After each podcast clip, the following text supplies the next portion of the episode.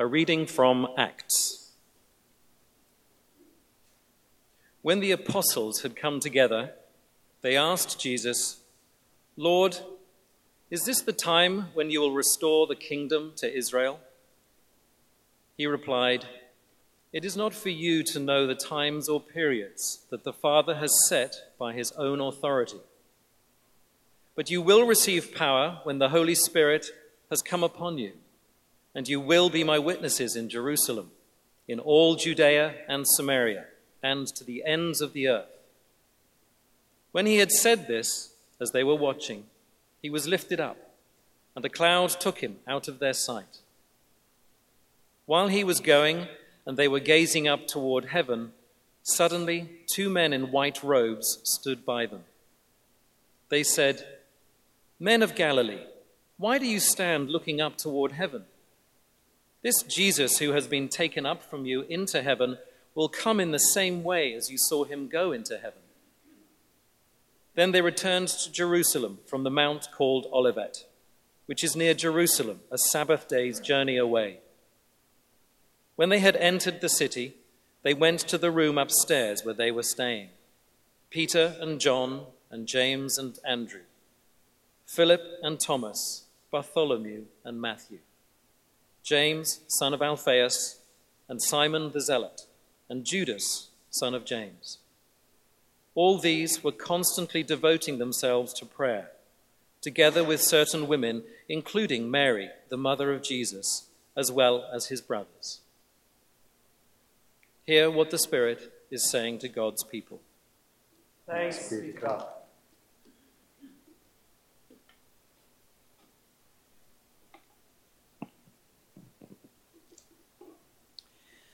A reading from the first letter of Peter.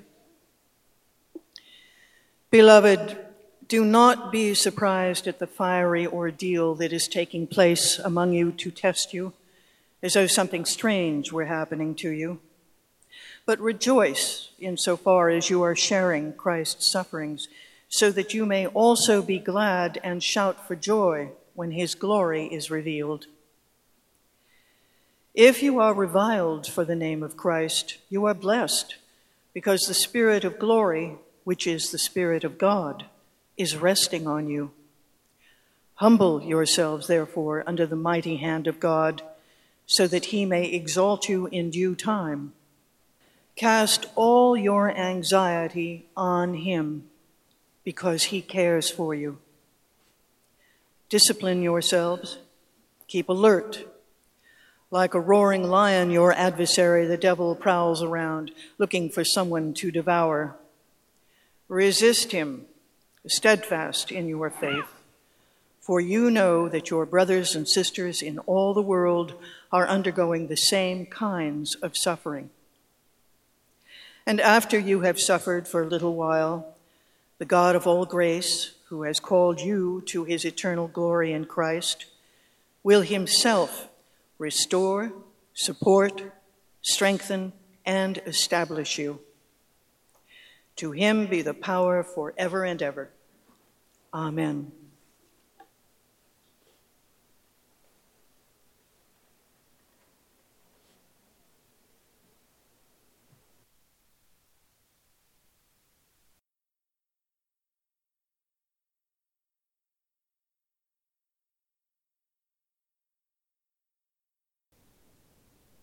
The Holy Gospel of our Lord Jesus Christ according to John. Jesus looked up to heaven and said, Father, the hour has come. Glorify your Son so that the Son may glorify you, since you have given him authority over all people to give eternal life to all whom you have given him. And this is eternal life, that they may know you the only true God, and Jesus Christ, whom you have sent. I glorified you on earth by finishing the work that you gave me to do. So now, Father, glorify me in your own presence with the glory that I had in your presence before the world existed. I have made your name known to those whom you gave me from the world. They were yours, and you gave them to me and they have kept your word. Now they know everything you have given me is from you. For the words that you gave to me, I have given to them, and they have received them and know in truth that I came from you, and they have believed that you sent me. I am asking on their behalf.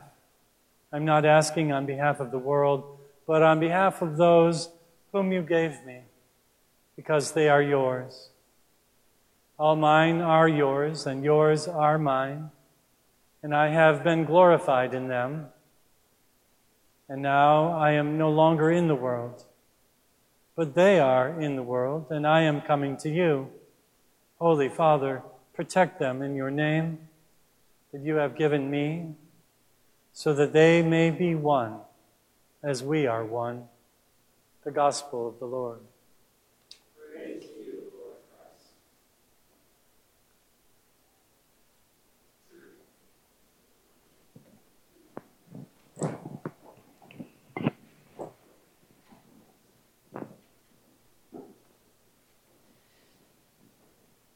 This past Wednesday evening was the eve of the Ascension in the church calendar.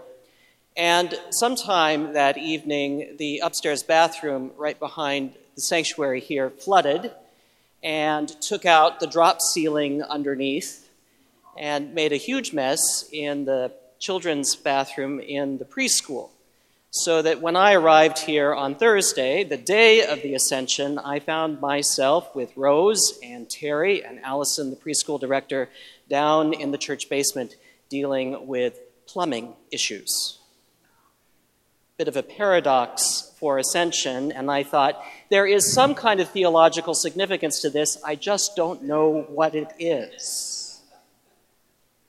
I don't know what it is.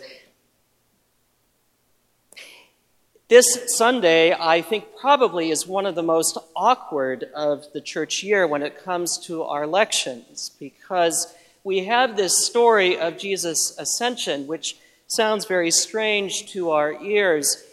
We have to understand that when it was written in the first century, the understanding of the cosmos, of the universe, was very different from ours. In the understanding of many of the New Testament writers, and of course, much of the ancient world was that the universe really had three components it had the underworld, it had the earth where we live, and then it had the heavens above where God dwelt. And of course, that poses a unique problem for us who have a very different understanding of the universe, now an empirical understanding of the universe, which gave rise to a rather famous polemical line of one of our bishops of the last century who wrote, We know now that Jesus did not go into orbit. So, what is it about the ascension that we can still say today? It's tricky, it's hard, especially when we're down in the basement dealing with the plumbing.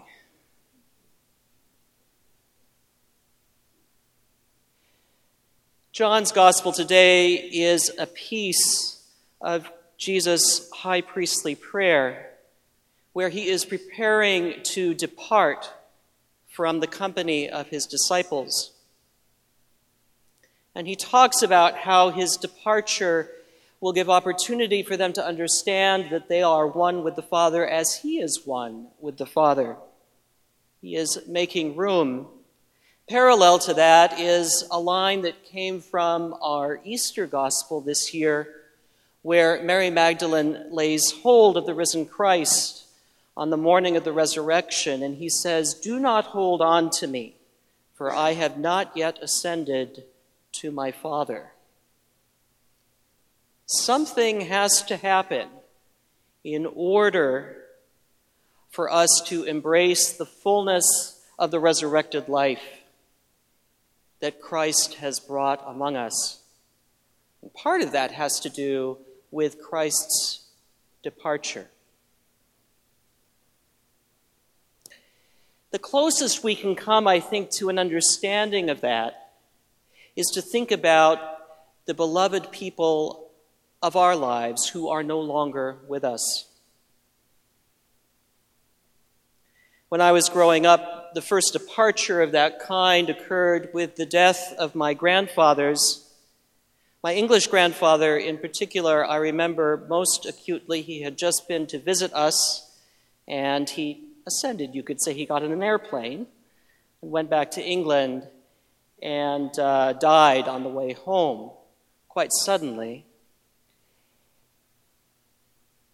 And it struck me as I wrestled with my own grief about his departure from this life that I could hear his voice.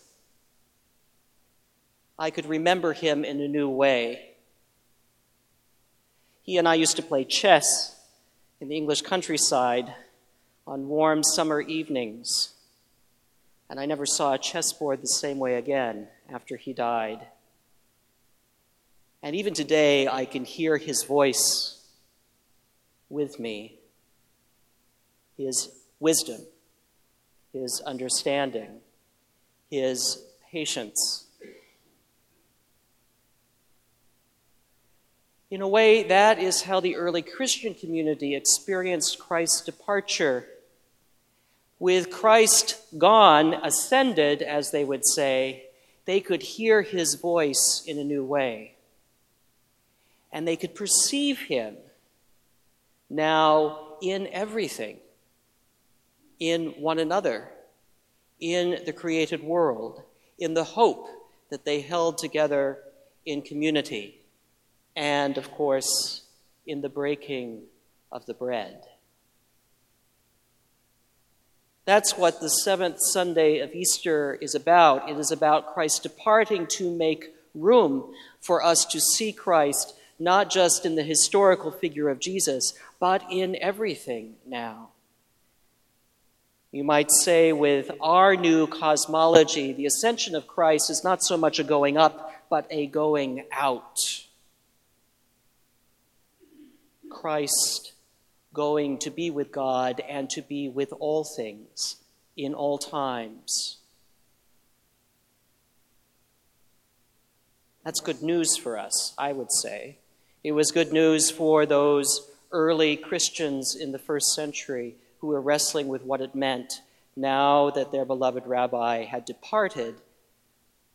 In fact, he had not departed, but he was with them in a new way. And more than that, as we say, he had left to make room for the coming of the advocate, the Spirit, to make room for Pentecost, which we celebrate next week. How is it that we can learn to not hold on to our notion of who Jesus is and instead let him rise to be the Christ, the holy presence of God in all things for us, so that we may learn to see the face of Jesus in one another and in all of creation? Maybe even in the plumbing of our lives. When we have to go down to the basement and deal with the hard things, Christ is there because Christ, as we say, is ascended.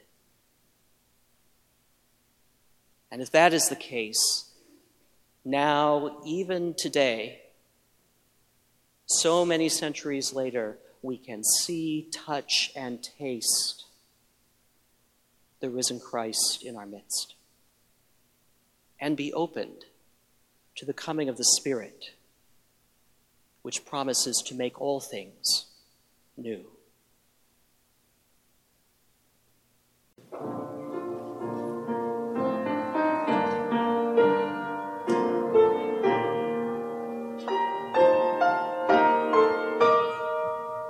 Thank you for listening to this sermon podcast from the Episcopal Church of Our Savior, Mill Valley, California.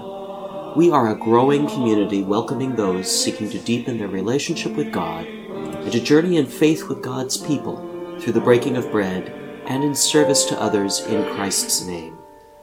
You may reach us by phone at 415 388 1907. Search for us online or visit our website at OurSaviorMillValley.org. We wish you God's peace. We hope to greet you in person very soon.